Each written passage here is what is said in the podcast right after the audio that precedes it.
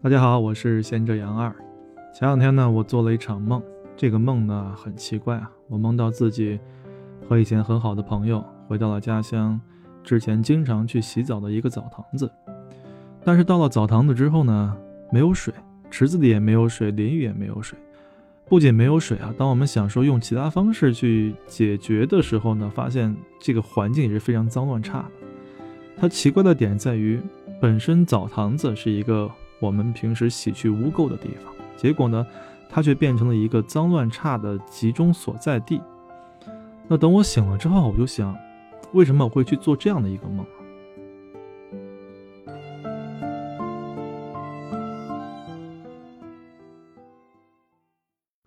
那想了很久呢，我想，可能是因为我已经很久很久没有泡澡了，啊，不是泡澡啊。没有泡澡，不是说没有洗澡，平时还还是会洗澡的。所以这期呢，想聊一聊关于呃洗澡的一些事情啊。因为洗澡是我从童年开始一直到现在贯穿整个生活当中的啊，应该说是泡澡啊。那小时候呢，我最讨厌的一件事情啊，其实就是泡澡。那时候呢，上小学是大小周的一个安排，一周休一天，一周休两天。我那时候呢最。害怕最痛苦的事情就是周日的晚上到来，因为周日晚上到来会面临两件事情，一件事情呢是马上周一要上学，啊，作业没写完怎么办？又要经历痛苦的一周上学的时时光，没有时间去玩乐啊，所以很痛苦。不像现在，可能都周末都是双休，所以有两天时间可以挥霍，这是比较痛苦的。另外一个比较痛苦的事情是我姥爷就会骑上他的二八大杠。带着我到厂里面的澡堂子洗澡，那时候大部分的澡堂子、公共澡堂都是各个厂来开办的。那跟着我姥爷去洗澡呢，啊是非常痛苦的，可以说是我现在想起来的一个童年阴影。因为会有两大痛啊，一个痛是那时候澡堂子呢一般是有两个池子，一个池子的水呢是稍微的呃温和一点的，另外一个池子的水呢，我现在感觉应该是在四十二度以上的。因为现在泡温泉，我们一般泡四十二度以上的这个水池，都会比较比较热啊。但那时候那个池子就专门给那些老头子来泡的，皮糙肉厚。所以我姥爷呢，一般就会先去那个池子泡一会儿，泡完之后呢，就会把我啊命令我让我下来泡。那个池子里面啊，全是老头子，只有我一个满脸胶原蛋白啊，非常皮嫩的一个小孩子。所以要跳到里边，如果不跳的话就会挨打，那就要硬着头皮跳到四十二度以上的水当中去泡一下啊！所以那个过程我肯定是要哭一哭，要闹一闹的。这个完了之后呢，还不算完，泡完之后，等我出来之后呢，已经是像一个被煮熟的虾子一样，浑身通红啊！这时候 我姥爷就会趁热打铁，带上搓澡巾帮我搓澡。老头的手还是非常重的，所以搓来搓去。就跟刮了一层皮一样啊，非常的难受。而且我姥爷是不放放过任何一个死角的，他连我的脸都搓啊。所以那每次洗澡，周末的洗澡时候，我都会大哭两场。完了之后呢，要通过一个晚上的时间来去恢复我的生气。所以那时候我小时候最最最最讨厌的事情，就是周末来临，面临上学和洗澡这两件事情。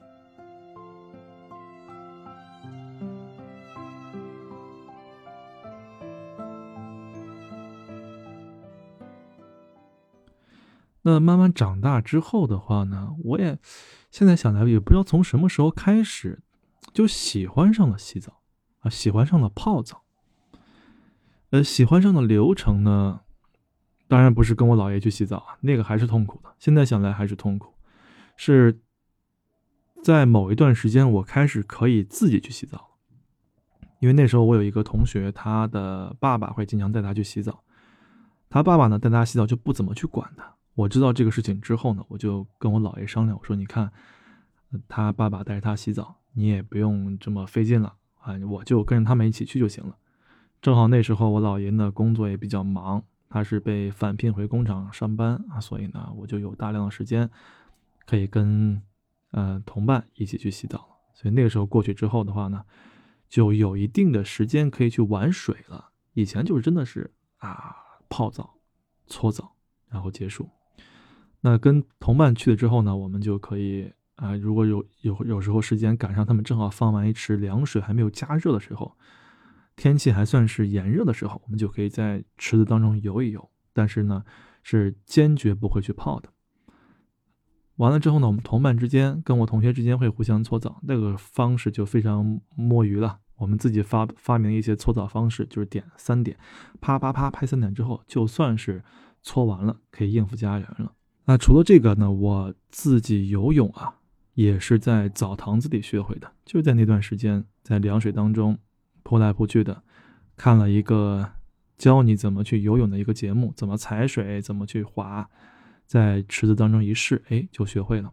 所以后来我上小学五年级以后呢，暑假的每一天都是去都是去游泳池去游泳的，但不是在泳池学会的，是在澡堂子里学会的。那时候呢，整个我们的澡堂子哈都是在各个厂里面的澡堂，所以我们在洗澡路上呢会可以看到很多风景。我们自己拿着大包小包的，会穿过整个工厂。看到我们当时我记得是耐火厂哈，耐火厂他们是烧制砖的，看到一些一堆一堆烧过的砖，然后厂里面有篮球场，有堆放的拖拉机，这些都是我们童年时候很好的玩具，所以我们在洗澡的路上是非常漫长的啊，来回路上就不断去玩耍。那到后来的话呢，我才开始变得，呃，像我姥爷那样，或者说我已经能体会到像我姥爷那样。泡澡的那种给人带来的舒适的感觉。后来我再大一点时候呢，我们自己去洗澡就开始泡澡了。那时候其实整个洗澡是有一个自己的流程的，比如说我们会过去之后先自己冲凉，冲凉之后呢，让自己整个身子保持湿润以后呢，然后再到池子旁边去泡澡。那泡澡呢，也是先把小腿先放进去。小腿放进去是为了适应我们的水温，等水温适应之后呢，再慢慢的站起来，让水没到大腿，再适应之后呢，再往下再往上啊，一直到我们胸部，最后呢一口气到脖子全部淹入之后，这呢才算整个泡澡适应水温的过程，也是我们身体在逐渐放松的过程。当然，如果有时候嫌这样比较麻烦啊，也会。一咬牙一跺脚，我们就直接跳到池子当中啊，感受那么一瞬间的炙热之后啊，也就适应了这个水温。那泡澡的时候呢，也要去跟搓背师傅打声招呼，说：“哎，前面大概有几位哈，先帮我安排上。”等到到我的时候呢，就过去搓背。搓背这个过程还是挺挺羞涩的，因为有时候确实很长时间没有洗澡啊，搓出来的。东西还是挺大分量的啊，师傅也会说：“哇，小伙子可以哈，厉害。”这时候他会说：“要不然洗完澡之后，搓完背之后呢，打一个盐呀什么的，你也不好意思拒绝啊。打完之后给自己杀杀菌，完了以后呢再冲凉。这个时候就不再泡池了，因为再泡池就脏了啊。因为很多人泡这个池子嘛，就就是冲凉，冲完凉之后，那时候是打肥皂，现在是打沐浴液。完成之后呢，这套流程就算是。”洗澡流程就算是完了，当然这个洗澡完了之后呢，不是说洗澡就结束了，后面还有放松的流程啊。出了池子之后，我们到了换洗衣服的地方，在这边呢可以要上一壶茶，那如果有一些闲钱的话呢，可以再加一包冰糖，冰糖泡一些比较便宜的茶叶，更能入口一些。边喝着茶呢，我们几个人就可以，要么就是打打打牌。打打斗地主，那时候或者炸金花，还有这个这个干瞪眼儿啊，都玩完牌放松一下。有时候呢，身体火气比较大，就可以让师傅呢做一个刮痧，拔个火罐啊。有时候也会在那边去理发、修脚、拍背啊。这一条龙，其实在当时那种公共澡堂子当中，都有这样的一些一些服务的。那整个全部结束之后，我们才会呢开启下一步啊，穿上衣服，最后呢走出澡堂子去。到下一个场景去去活动，啊，等你出来的时候，尤其在冬天啊，等你出来的时候，会觉得整个啊身体能够感知到的事情会更多了啊，也可能是跟搓澡有关，因为搓干净了以后，可能更敏感一些了。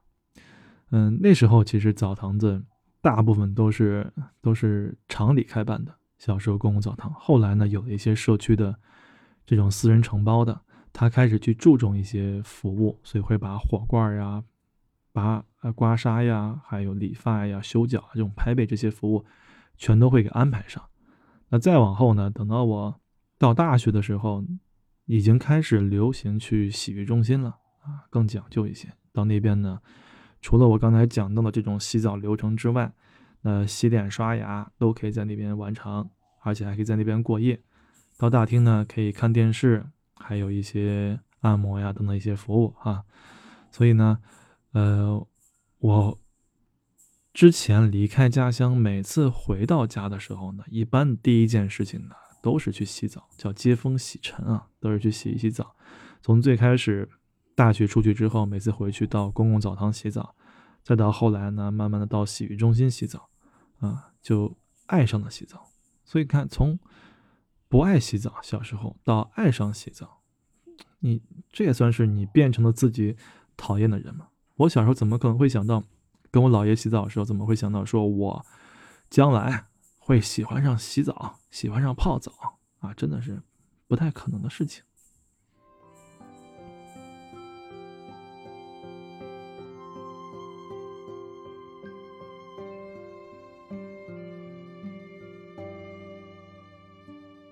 那洗澡呢，都跟哪些人去洗啊？小时候呢，我记忆零散的记忆的时候呢，我是跟我妈妈也一块洗过澡的。因为那时候厂里面的浴室哈，它是有一个栏杆围着的啊，门开了之后呢，栏杆围着，只有到点儿的时候才会把栏杆打开，然后呢，一群姑娘们过去洗澡。但是呢，人比较多啊，都是淋浴头。啊，大家都要去占这个淋浴位儿。如果你去的晚的，或者你的体力不够的话，哈，你就没有办法去很好的抢到一个位置。我那时候扮演什么角色呢？因为那时候小，我就可以钻到那个栏杆的缝里面，进到淋浴间里面。我妈就让我帮她占位儿啊，所以那时候就是帮忙占位儿的。这是我妈给我讲的，可能那时候太小，只是有零星的一点记忆。那再到后来呢，为了摆脱我姥爷的束缚啊，所以我开始跟。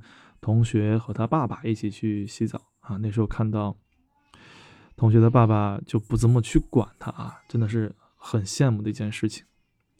那再到后来呢，就开始跟同学们我们自己结伴去去洗澡了啊。我记得有一个同学当时从国外回来之后呢，给我们带来很多说这个啊沐浴液呀什么东西的，这些全都是国外进口的啊，都很好。然后我们就用用完说，哎，确实啊，真的是，嗯。外来的就是好啊，用的都说好，结果后来他说，其实那东西是他用了外国的那种瓶子装的，还是我们自己的东西啊，就很扯淡。大学之后呢，就开始去去洗浴中心洗澡了。我记得我大学毕业聚会没有参加，就是因为呢，在前一天晚上跟另一帮朋友们去去一个日式的一个洗浴中心洗澡，当时是洗完澡之后呢，在那边过夜看欧洲杯。结果呢，因为看欧洲杯时间太晚，早上起来没有起来，就错过了我们毕业的同学聚会。到现在呢，还有一些人会念叨我，所以可以看出来，大学毕业的时候呢，就已经爱上了洗澡了。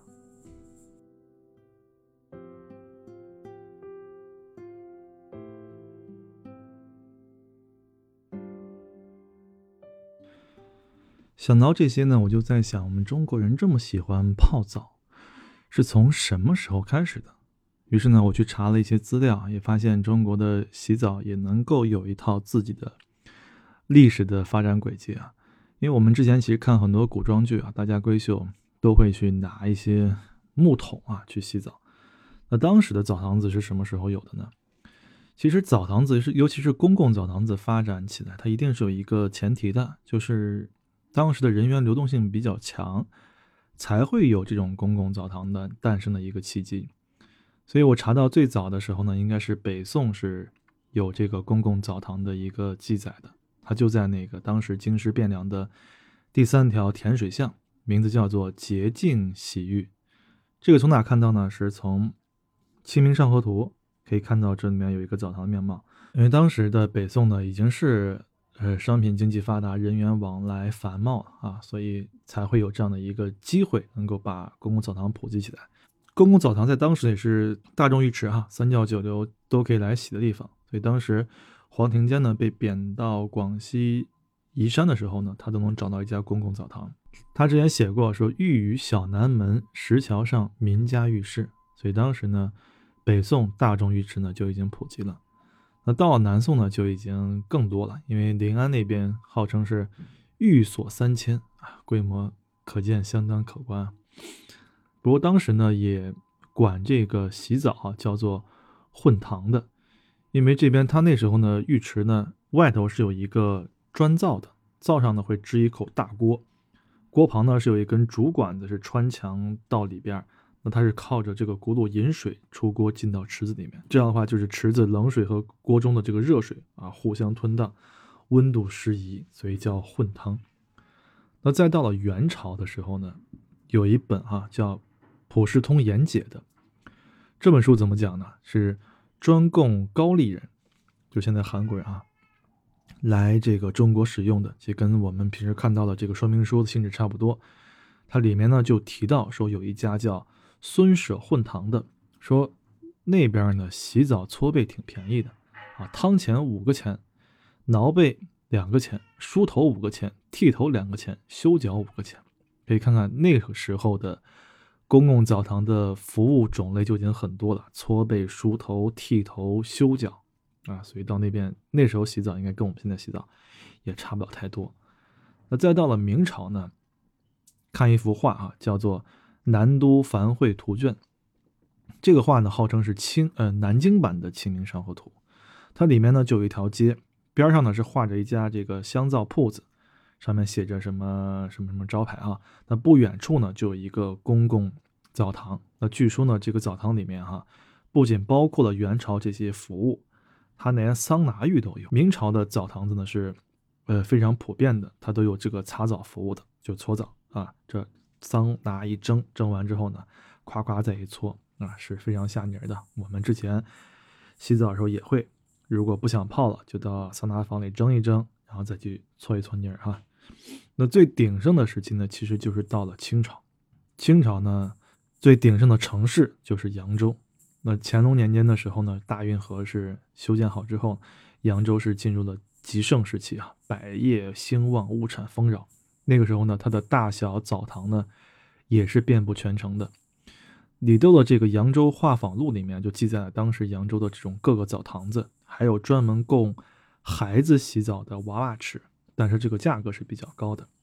那扬州人呢，他是非常爱泡澡的啊，讲究说早上皮包水，晚上呢水包皮。说白了就是，呃，早上去吃点包子，晚上呢进澡堂子洗澡、搓背、修脚一条龙。尤其是搓澡，号称是天下一绝。说当时，呃，乾隆下扬州啊，沐浴之后呢，就享受了一把这个搓澡的搓技。后来大笔一挥，写下十八个字儿，说。扬州搓背天下一绝，修脚之功乃肉上雕花也啊！看来真的是把皇帝伺候的很好，这个修脚就跟雕花一样啊，感觉也是在抬高自己的脚啊。那这是南派的洗澡啊，那时候已经分南北派了。那北派的其实讲究是力大，而且花式多，说有一百零八式出手飞龙走龙蛇。像是绘一幅这个 山水画一样啊，时轻时重，时缓时急，讲究的是手平把稳，劲透足，锁骨肋骨抠把柔，黑皮重，白皮轻，受人防过骨露红。就是你要不同的人，你要有不同搓澡的方式。我记得之前看那个电视，马大帅哈，就马大帅去当有段时间他去兼职当这个搓澡工，结果一下子一用劲儿，把人家一个非常 瘦瘦的一个人。一下子就给搓到池子当中了，就被开除了。这就是见什么人用什么样的劲儿啊！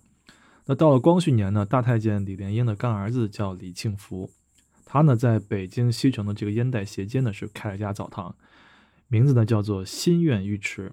据说这个地方啊是很多北派的搓澡技师啊，有名的搓澡技师都往这边去请啊，所以因此呢，这个新苑浴池呢就。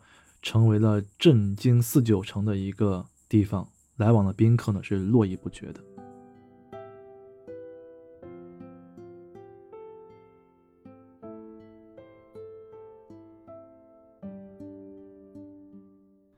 那到了民国以后呢，有两个浴池啊是非常有名的，一个叫双星堂，一个叫玉德池。有一部电影《霸王别姬》的结尾啊，一九八四年的香港，那个段小楼呢，他路过灯火昏黄的弥敦道的时候呢，发现自己毫无立锥之地，觉得整个中国都离弃他了，就打算到澡堂里泡一泡。那到了这边呢，就看上上面写上“分南浴”三个字啊。他说啊，连玉德池也没有了。这个玉德池就是香港第一间上海澡堂，全名叫上海同济玉德池浴室，位于旺角太子道西啊，是一九四九年十二月李振威创办的。它是设有冷热浴池、蒸汽房、擦背房、按摩房和休息厅。电影《半支烟》里面，谢霆锋。扮演那个烟仔，他替老年下山寻仇的时候呢，一路追到那间公共澡堂，那个呢就是余德池。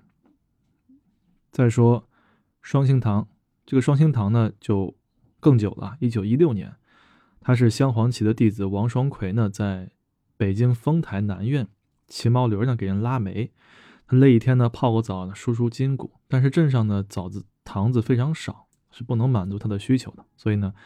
他就打算自己开澡堂子，用了三千平米的地儿，两层小楼，前后呢总共是有一百四十七间房啊！天哪，比现在的这个洗浴中心还要大哈！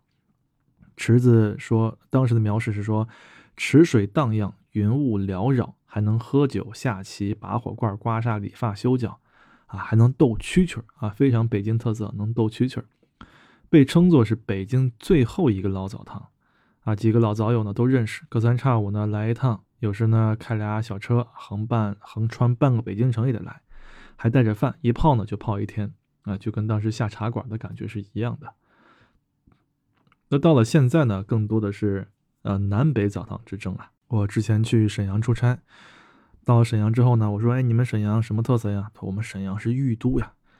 我当时想，玉都，沈阳还产玉呢，啊，结果呢说带你体验体验。啊，一去啊，结果是洗浴哈。那南方呢，就是现在更流行的温泉会多一些啊，说是靠近贴近大自然啊，然后呢，温泉有更多的矿物质，大家喜欢泡温泉。我前几年跟跟我老婆去台北的时候，第一件事情刚下飞机就奔去了北投去泡温泉。北投那边还保留着一些。大众的温泉啊，很便宜，几块钱一张票就可以去泡。但是我们最后还是选择在温泉酒店去泡一泡，不太好意思。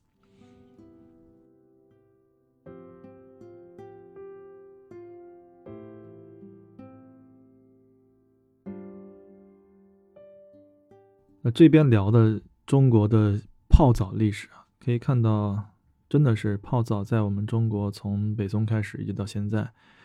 是贯穿到我们整个生活当中的，也有很多一些跟泡澡有关的电影，我也很喜欢看的。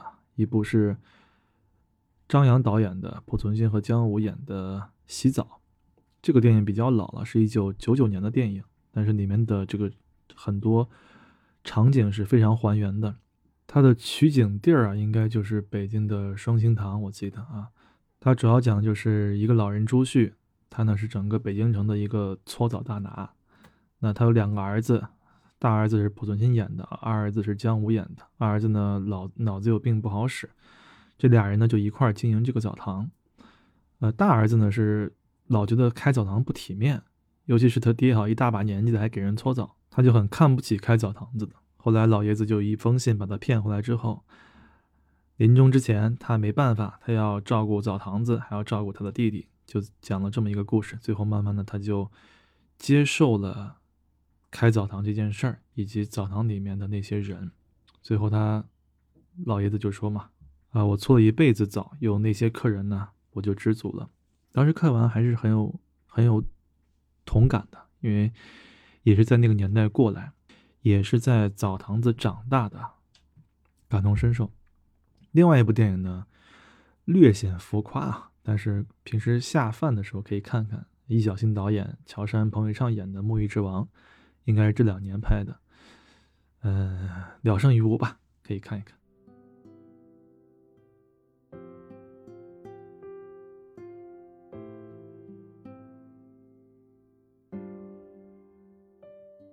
最后我又查了一下各国的一些洗澡文化，因为之前看过一个旅行节目，他就专门介绍各国的一些呃洗澡文化的，尤其讲到土耳其那种什么边浴啊，我觉得还是 很有特点的，所以也看了一些不同国家之间洗澡的方式还是很特别的。那像俄罗斯的话呢，俄罗斯洗澡是表示不理解啊，因为他们在洗澡的时候呢是要用枝条去拍打身体的。而且洗完澡之后呢，还会立刻跳到冷水当中，啊，那虽然这样的一个洗澡方式啊，让人有点难以接受，但是对侧面说明了俄罗斯这个战斗民族的战斗精神啊，尤其是在冰天雪地下，蒸完桑拿直接就跳到冷水浴当中去做去洗冷水澡。那日本人的沐浴文化呢，其实是泡温泉文化，因为日本的温泉很多啊，而且日本呢非常喜欢是在晚上的时候。泡温泉、泡澡来消除一天的疲惫的，嗯，也有些日本人喜欢早上沐浴啊，他们认为早上沐浴能够让自己一整天呢都，呃，精神抖擞啊。那日本人泡温泉呢，他是在泡之前就会先把自己洗干净的，然后再去泡温泉。而且日本家家户户几乎每一家都会有一个浴缸的。我们那时候去日本旅游，住过的所有的酒店也好、民宿也好，即使再小的房间。他也会配一个浴缸，你要去洗澡的，所以可见他们是非常爱泡澡的。但是呢，他们有时候会全家呃共用一池水，或者说自己有时候晚上洗完之后呢，这个水是不会倒掉的，等到第二天早上呢，加热之后呢再去泡一泡。所以一般浴缸都会有一些加热功能的。那印度的话呢，印度的恒河啊，大家都知道世界闻名啊，也是印度的母亲河。那印度人会认为恒河的水是非常圣洁的，所以他是，呃，很多人在那边去去洗澡的啊，不仅去洗去身上的污渍哈，还可以去清洗自己的灵魂。但是那边有人在洗澡，这边有人在拉屎啊，那边有人，那边还有人在把尸体往往河里面扔，所以恒河是一个大千世界了。那到尼泊尔这边的，尼泊尔的母语文化是是街边沐浴。他们会为什么会 会用这样的方式？是因为尼泊尔的公共澡堂的费用是很贵的，普通百姓一般是难以承受的，所以他们只能在街边的水池啊和喷泉去去洗澡。时间长的话呢，就在户外洗浴呢，就成了尼泊尔留下来的一个传统和习惯啊。如果你去尼泊尔旅游的话，就会发现那边有很多的露天水池、喷泉和取水的地方，经常是可以看到一堆人在那边洗澡的场景，还是还是很壮观的。其实我们看到很多其他地方也会有这样的一个一个习俗啊，因为很多的洗澡其实是在宗教开始的，宗教讲究洗去人的污垢嘛，所以有些宗教的场所是可以在那边去洗澡的。我以前有一个同学，他是回民，他们会定期就会到清真寺当中去去做那种那种就是滴水的那样一个沐浴的方式啊。那还有芬兰，芬兰这个地方呢？靠北啊，靠北，他们也是一个冰火喜欢冰火两重天的地方。一方面呢是喜欢蒸桑拿啊，芬兰有一句谚语说，如果桑拿、烈酒和尼古丁都无法治愈的话，那必是绝症啊。可见他们非常喜欢这三样东西，其中就有桑拿。那芬兰人的洗浴的黄金地段呢是在湖边，呃，不仅是因为湖边风景好啊，他们这边跟俄罗斯有点像，是因为。他们蒸完桑拿之后呢，是可以直接跳进湖水当中的啊。现在我们看，其实冷热的刺激对我们的肌肉有好处的，但那时候去看，觉得哇，这个真的是自己是做不来的哈。那最后呢，就是德国啊，德国有一种非常独特的文化现象，就是有大量的男女混合的桑拿房，那大家非常喜欢裸体的公共桑拿啊。虽然说桑拿是发源于芬兰的，但是呢。是被德国人是呃发扬光大的，因为德国人会觉得桑拿对身体是有非常好多的好处的，包治百病的啊。就男女共浴，我也是在一部电影叫叫《星河战队》吧，当时就惊呆了。那时候看的也比较早，发现竟然男女可以共共共同洗澡啊，这是一个当时很向往的一件事情啊。一场梦啊，让我开始怀念过去泡澡的那段岁月啊。在上海，嗯，泡澡的机会不多，但是呢，现在我真的很想好好的泡一泡。不说了，泡澡去。